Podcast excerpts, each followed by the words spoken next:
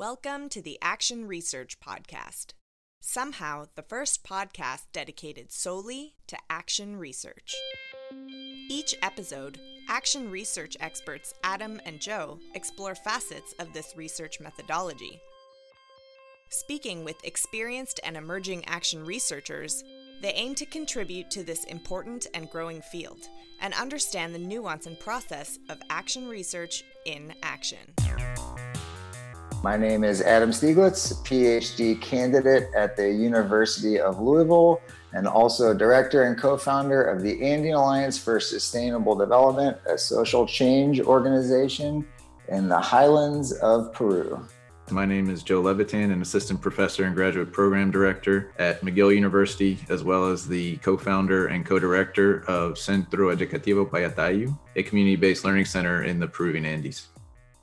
Today, I am thrilled to introduce a collaborator, a good buddy, a good friend, and a co editor of a book we're working on, Dr. Marc Brasof, Associate Professor at the School of Education at Arcadia University, as well as the Senate President and a teacher for almost 20 years. Pretty awesome dude, a guy who is a great teacher, fighting the good fight for the people and a native of Philadelphia and a dad and a great dude. So welcome, Marc. Thanks, Joe. Thanks, Adam. Thanks, Shika and Vanessa. Thanks for having me. Nice to meet you, Marc. But before we jump in, we have another person to introduce today. It is the one and only Vanessa Gold, who's going to be a guest host and participant on the podcast today. Vanessa is a doctoral student in the Department of Integrated Studies of Education at McGill University, studying pedagogical change processes in secondary and post secondary schools. The research areas informing her work include student voice, which is something that we are going to be doing a deep dive into today, educational leadership, design thinking, and action research. And on top of all of that, she makes up part of the production team for this podcast. So, Vanessa, awesome to see you. And thanks so much for coming on today. I can't tell you how excited I am. It's one of the benefits of the podcast is being able to interact with leading scholars in action research and then to be able to talk to someone who's a leader in the field that interests me is just beyond exciting. I think so too. And am I correct in that student voice is the methodology that you're going to be focusing on for your dissertation? Yep. It's one of several intersecting paradigms that I'm going to be drawing from. Okay, sweet. And then Marc and Joe, my understanding is you guys are writing a book on student voice, right? I mean, it's suffice to say you're experts in the field. Is that also correct? We've been working on it for quite some time now. Yeah. Sweet. And I admittedly know very little about student voice. I know a thing or two about action research, but through the specific lens of student voice, not so much. So that's the angle you can expect coming from me. So I think a good way to just kind of jump into this conversation and to build off some of the the, the ideas that we've already started to, to touch on just from the introduction is with our classic action research podcast lightning round. And Vanessa, if it's okay with you, I think you should take the reins here. Are you cool with with facilitating the lightning round? Oh yeah, I'm ready for it. I should have brought some alcohol. This seems really Yeah, you should. That's going to be part of next season. I have one question before we start the lightning round because we usually introduce our guests with some sort of a gimmick like the Queen of Awesome or mm. Badass Scholar. And Joe shared some information about you. And I was wondering if you could tell me more about is it Okeanos? Okeanos, Oki for short. Oki. Okay, tell me about Oki. Well, Oki is a drummer in Stereo Titans, but he's also uh, one of the Greek Titans. And so I don't know if you all know the Greek mythology, but you know the Titans created the you know the universe and everything around us, and then their children got really like we want the power, and then they, they overthrew the the Titans and put them in prison, Tartarus, which happens to be my butt in in mythology. And then the mythology around the Titans kind of ends. It's about Zeus and all those others. So the Stereo Titans, the band, picked up on that and we built uh, mythology after they escaped from Tartarus and they're in Kongswood, New Jersey, and they're building a demigod army to fight Zeus. And I happen to be Okeanos in that act, and I'm the drummer. Before there was mankind, the powerful titans are in the night and day. Indeed, this was a golden age. Out of a family squabble, jealousy and deceit on both sides. And so I have like tentacles coming out of my drum set and we have a comic book and all that. So yeah. We have a comic book and all that, he said. Amazing. Okay, so now to the lightning round. Maybe we'll keep a link to your band in our podcast notes so people can check it out. It's time for a lightning round. Adam and Joe have prepared some key questions for our guest. The challenge is to answer them in the shortest amount of time. Okay, so first question. In your own words, what is student voice research? Joe can chime in at any moment as well, but it's uh, not only researching young people and their perspectives on school and school change and community and all that, but it can also be researching with students, which is like they're part of the research process and part of the research dissemination process as well. Great. Next question. What are some misconceptions about student voice? Oh my God. So that they don't know what they're talking about, that they're immature and they don't have valuable knowledge that can help us improve teaching and learning in schools and then improve school change processes. Young people are often viewed as those who do not want to engage in school change and want to leave their schools. Uh, th- those are uh, quantifiably, qualitatively incorrect. Which leads to my next question. Why is it important that adults collaborate with youth in research? It just makes research better it makes schools better it makes students better it makes adults better because they surface so many important things about schools that we're not looking at or some things that we are looking at and they help to create more synergy around those ideas. Next question. What does high quality research with students look like or what does it do? Uh, well, that is actually what our book is about. That's a pretty deep answer, but it's a lot of like reflection, and thinking about the context that you're researching in and thinking about the right questions and how you collect data and the access to the data and the ways in which you think about uh, the ways in which to uh, analyze that data and the ways in which you want to communicate that. If education research is supposed to be about school change, then you got to bring in the participants of that of those experiences to help you deepen that work. And so that it essentially helps you deepen the research and make it high quality. And finally, how are student voice and action research aligned? Again, my, my buddy Joe here, you know, he's he's a pro in the action research, but I think it's really well aligned that action research is about engaging in the change as you're researching the change. If you're in schools, why would you not do that with students? right? And help them to shape the research agenda and the ways in which you do that work. So it makes for powerful change. Thank you. That brings us to the end of the lightning round you were talking about your book when you were answering what high quality research looks like. And just in terms of what you're saying regarding action research, I think a strong similarity is the role of reflexivity and reflection and cycles of action through that process. So, we want to talk a little bit about the student voice research framework with you and those kinds of things that um, inform high quality research. So I'm going to pass it off to Adam and Joe to lead that conversation. All right. Sounds good. Thanks, Vanessa. Um, yeah, just to add to one of the things that you're saying, I think student voice research, as one of the foundational principles, is that it changes schools for the better. I think that we could say that. It intentionally and actively engages with students. And so that's where the student voice focuses. Whereas action research is doing the same thing, but it doesn't, the participants are a little bit broader and the context can be slightly different. I think that a lot of the processes and a lot of the paradigms and principles are pretty similar, in my humble opinion, having done some of this stuff. You would know, Joe. You're, you're the man with that stuff. So, absolutely. Um, so, as the guy that is pretty unfamiliar with student voice research as a methodology, I just have a quick clarification question building off of the what is student voice research question from the lightning round. I always try to like picture in my head what this research looks like in practice. Am I correct in saying that student voice research is pretty much any type of research that is being done with students, or is there more to it? There is more to it, and I'm glad you're coming back to it. So, the premise of it is student voice research is that students have meaningful insights about their experiences in schools, and that student voice research, at the, the bare minimum, is that going in and like list, asking them and listening to them and thinking about that. Why that is significant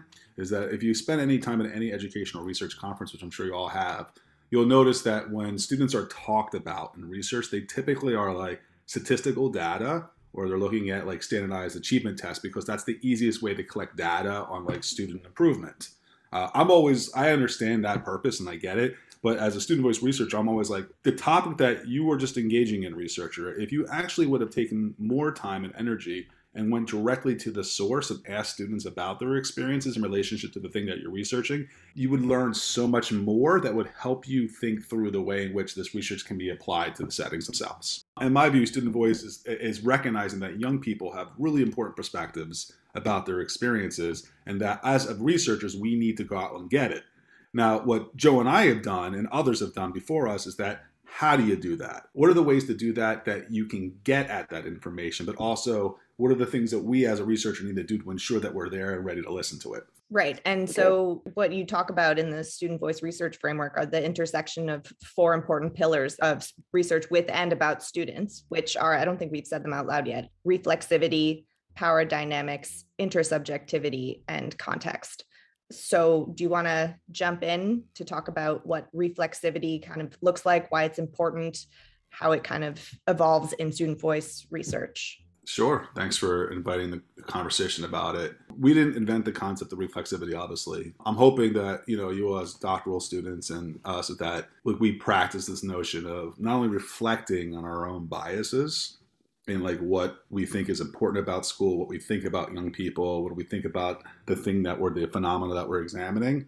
Uh, not only are we thinking about that and, and, and servicing our biases so we know what to look for and how to find counter evidence to be truthful about the spaces that we're examining and the phenomena that we're trying to understand and unpack, but that we're also thinking about how our presence and our research itself can actually impact the site there was a book that really had an impact on me. It's called The Journeys Through Ethnography. And that book was an edited volume where uh, really famous or well known research and education in the past that got really well known, these researchers came back and wrote essays about their experience doing that research. And many of them reflected on how, in the heat of the moment of engaging in ethnographic research, they themselves were impacting the results of their studies by being engaged by saying certain things, by their presence or their, their lack of presence there.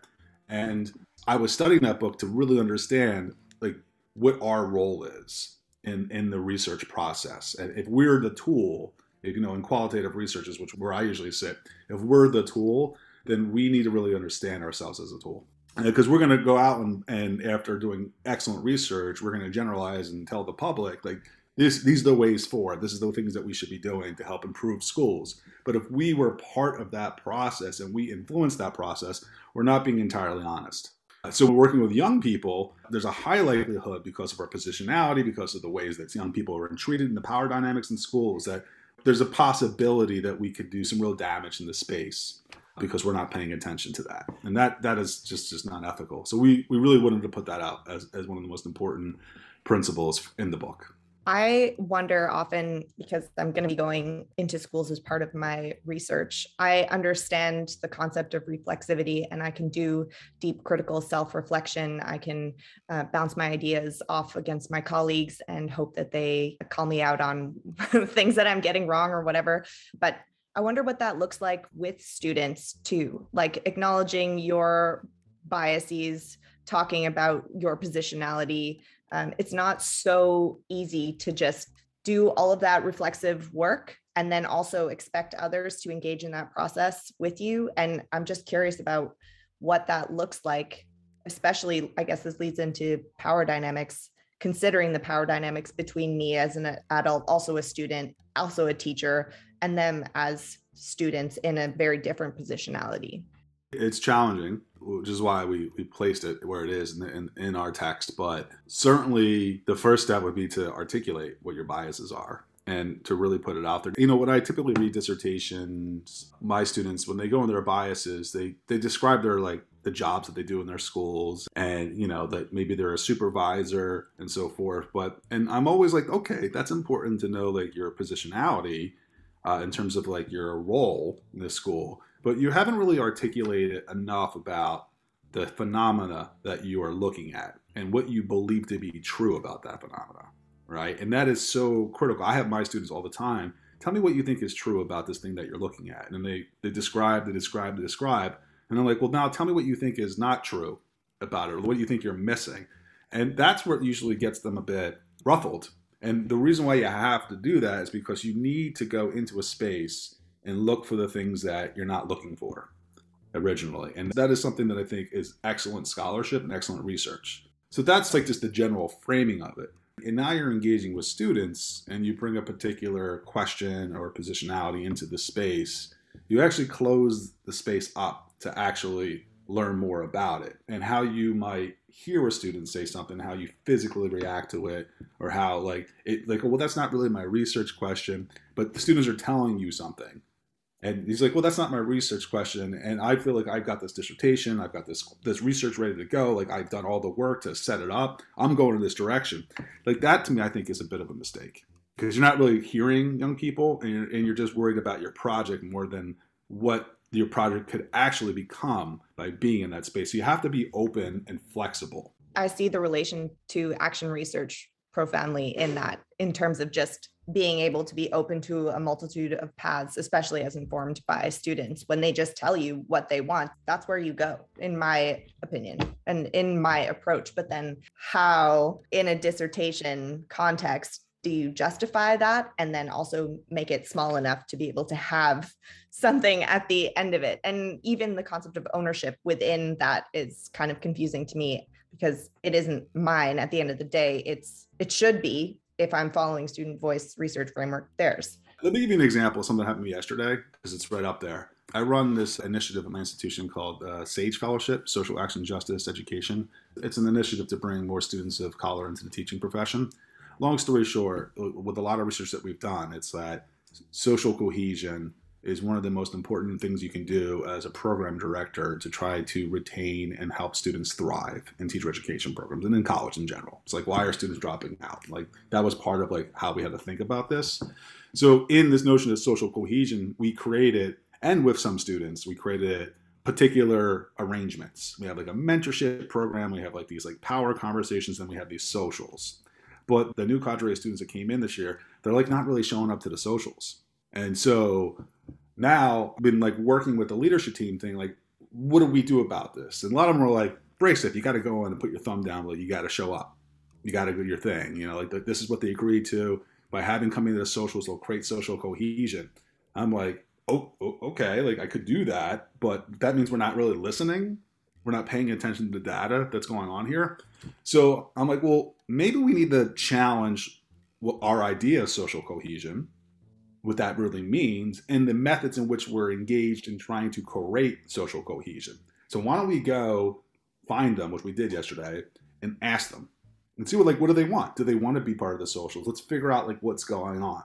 And to me, that is being reflexive because we're trying to not only think through like our assumptions about the space, but like how we go and find like are we open now to hearing the, the students say like we don't want to go we don't want to do these monthly socials we want to do like study groups like that will like social keeps of us coming together it's not about like party yeah so. that makes it that's a really clear example thanks does anybody else want to jump in I'm on the edge of my seat for power dynamics. okay, let's jump into yeah. that. So, I guess broadly, what does negotiating power dynamics involve? Because we're we're approaching this podcast as um, people who don't know much about student voice what do you need to know? So let's say you're me you haven't been in this school before you have this idea that you want to work with students so that they can be heard in the context of a scholarly reform for example. What should i be thinking about in terms of power dynamics before i step in the door and then as i like have my first day in that context how do i ensure that students are authentically engaging with me and i'm not forcing them into performative roles? Okay Marc real quick before you respond vanessa i'm wondering so i'm sure our listeners are wondering too can you offer maybe just a little bit more detail on what your either your research question is or what your dissertation is or who the students are that you're working with just so we can place it in context of your question? Yes um, I can't really say what's going to happen because my whole approach is that students are going to tell me what they need. What I can say is that there's going to be a school reform initiative being piloted at high school, and I get to be part of the process of that reform involving diverse stakeholders, including teachers, administrators, union reps, our research team at McGill, the people who are like, there's a lot of stakeholders involved. And it also importantly prioritizes student involvement but to date, we haven't necessarily seen, according to the student voice research framework, the type of student involvement that is authentic involvement according to that paradigm. So, what I'm interested in, if it's possible, if students do want to be involved, is how do I jump in with the idea of action research as a methodology within the context of working with students? How do I negotiate the power between me as an academic, as a person pursuing a PhD, as a person who is a teacher, as a female, as white, as all sorts of these different positionalities? How do I go in there and engender authentic student participation? You know, there are a lot of answers to this one, but I think I'm going to just lean on one at the moment because I think it's the core of everything what education is supposed to be about. And I think if we remember this, then then we're going to get really fantastic results and experiences.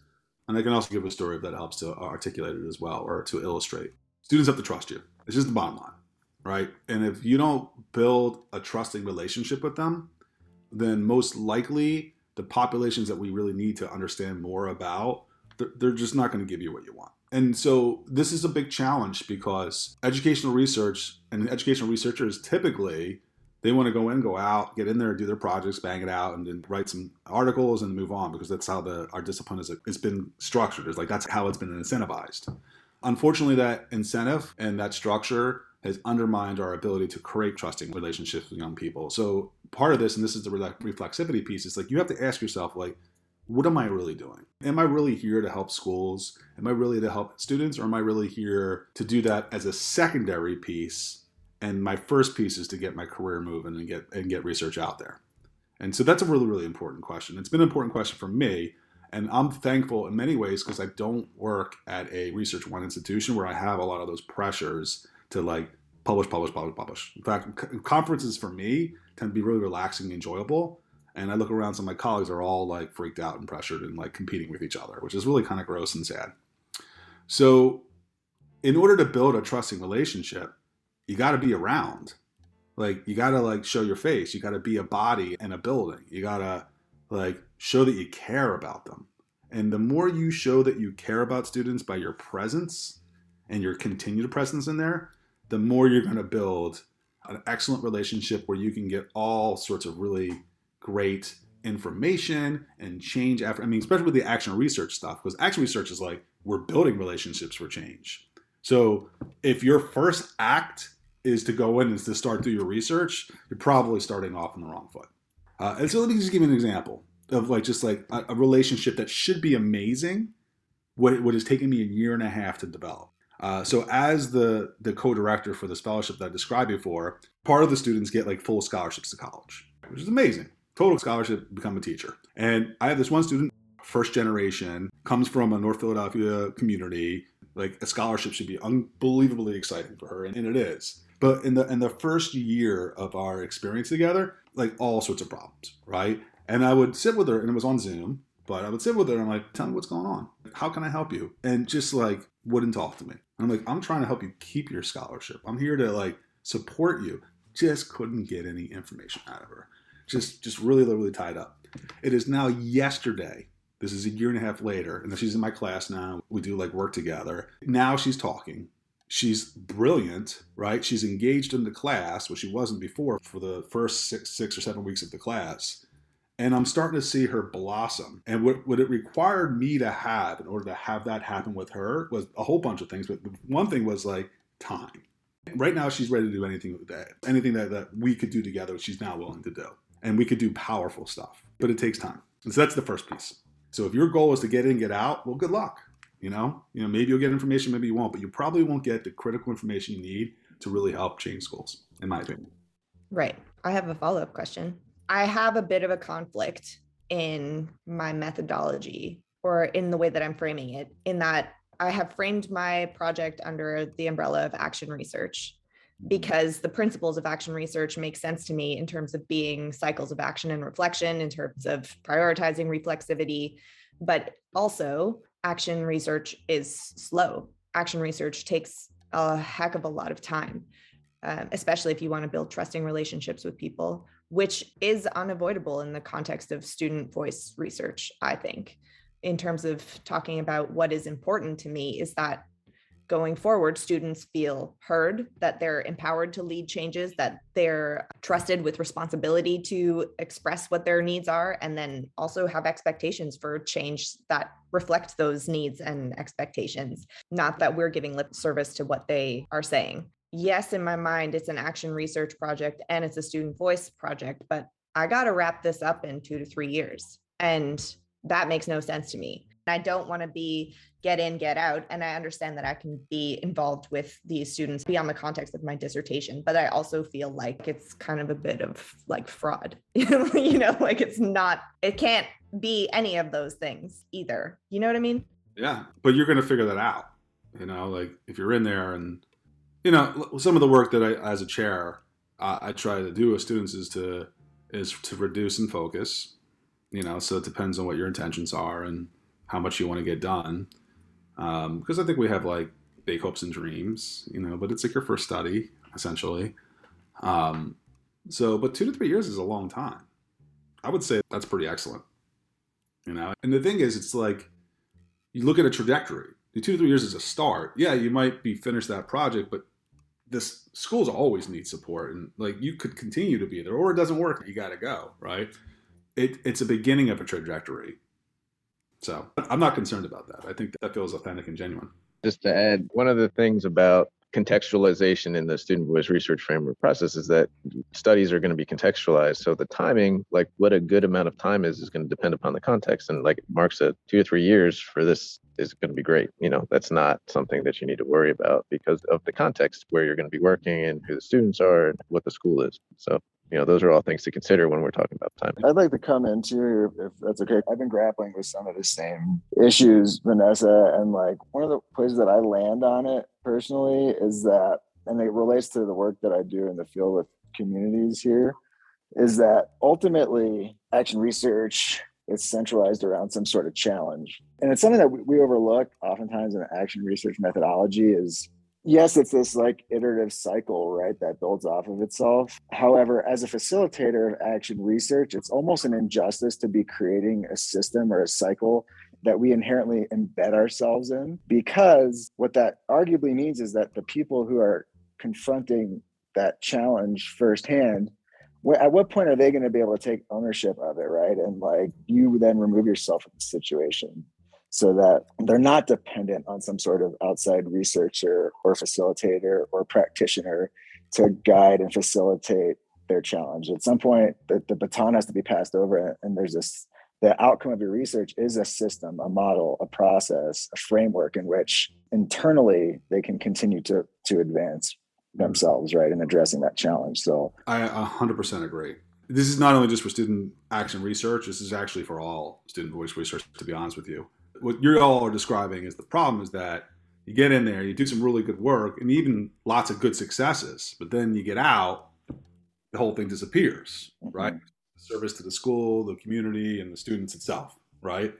And a lot of the research I've read, even about action research, or those folks that try to do it, is that even like the implementation stage, like it just doesn't happen because of all these sort of barriers to it, right? You, like the students have like designed and thought about the problem, but they actually really end up never really doing anything about the problem, right?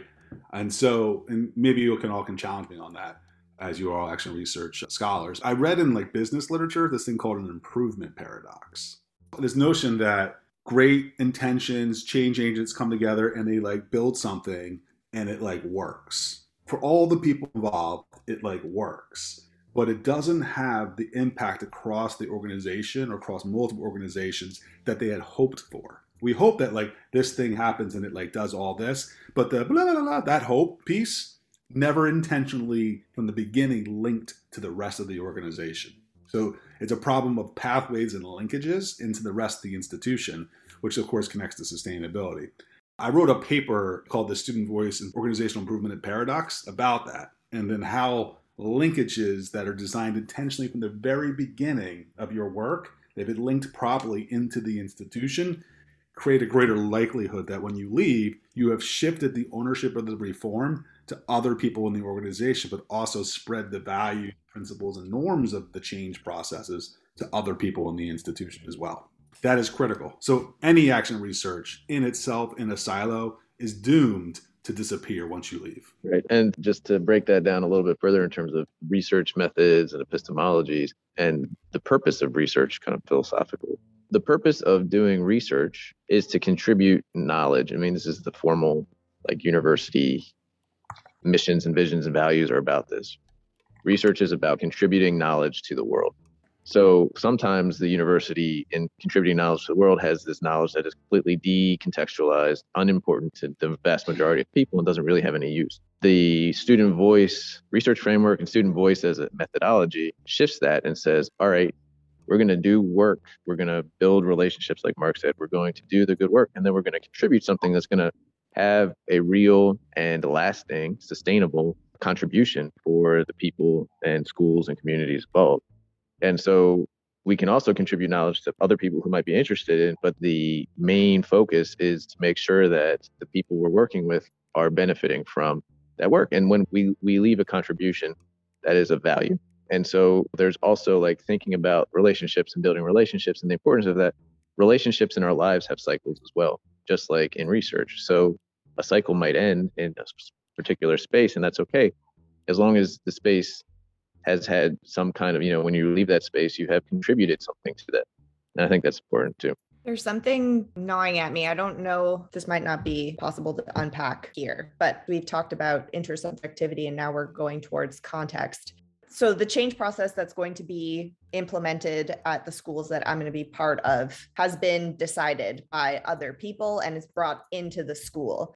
I'm hesitant to believe in that because it doesn't necessarily organically come from this place itself and it might not be the kind of approach necessary for the people, the environment, the culture of the school that might already have a change process that works for them, but hasn't been necessarily articulated or whatever it is. I guess I'm struggling with the role of the researcher as taking on a more important role within the change process. You know what I mean? I do. And then we are moving into context. This this is kind of interesting. Um, not, not just the research, but the change agents themselves, right? So you're part of that change agency. Most schools are very hierarchical, and they're already been sort of designed as such.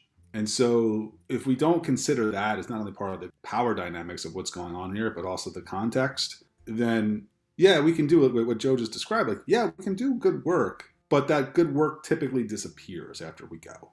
And that is because we haven't considered the hierarchical relationship between young people and those that are working with them with the rest of the institution.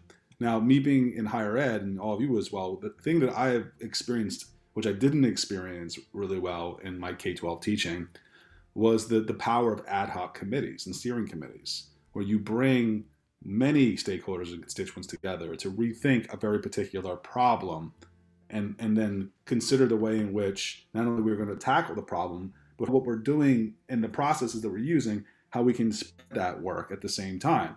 And if you don't think about the hierarchy and the power relationships within that, then you're missing an opportunity and all that energy that you put into it to have more dramatic effects on the institution. But more importantly, where I think we're letting down students because students they can probably point to those things and they're like, okay, well, you're the educators and you're adults and you're helping us build this thing. That they may not be thinking all these different levels, just like as researchers, not thinking on those levels. So they put all this energy and time into this project, and whether it has any impact or not, that they're hoping that it does. In fact, if it doesn't, we know in research that says that it discourages democracy and it discourages student voice for further action. Right? We're basically telling students, the young people, that you can do a bunch of work, but hierarchy is, gonna, is what's really what matters. And that to me is very disempowering. So we really should be thinking about this, and I think it's ethical to do. Yeah, I have a metaphor story kind of to share about some of that. This is a not realistic situation, but let's say that there's a person who's very thirsty and you are a researcher and you have a bunch of water and you have a bunch of soda and you have a bunch of beer or whatever and then you do some research on the person's like what happens when you're dehydrated. And you ask this person like all right so how are you feeling? Like what is it that you really want? And the person says i really want some water because i'm really thirsty. And you're like okay well let me do some you know let me test your blood to see what happens when you're dehydrated. And i still have all this stuff all this power as a scholar. I have water and soda and stuff. And what i decided is because you tell me you're thirsty and because your blood sugar level is low because you're dehydrated, I'm going to give you soda because soda has sugar and water and not just water. And the person says, I don't want that. I want water. And you say, no, I'm going to give you soda. Or alternatively, you could say, okay, I figured out what's wrong with this person. Now I'm going to tell all my friends and colleagues about this while this person is still needing something to drink. Those are the kinds of things that happen a lot in much more complex and much broader scales when we're talking about research. If you're taking one set of data, like here's something that's important blood sugar level should be at this particular point. This person is dehydrated. We're going to give them this intervention. That intervention actually doesn't work for them because they don't want that. And it actually wouldn't help them because that's not what they need. Maybe they can get, you know, food elsewhere or something. Those kinds of considerations are not uncovered if you don't talk to people and you don't build intersubjective understanding. In this particular case, it's really simple.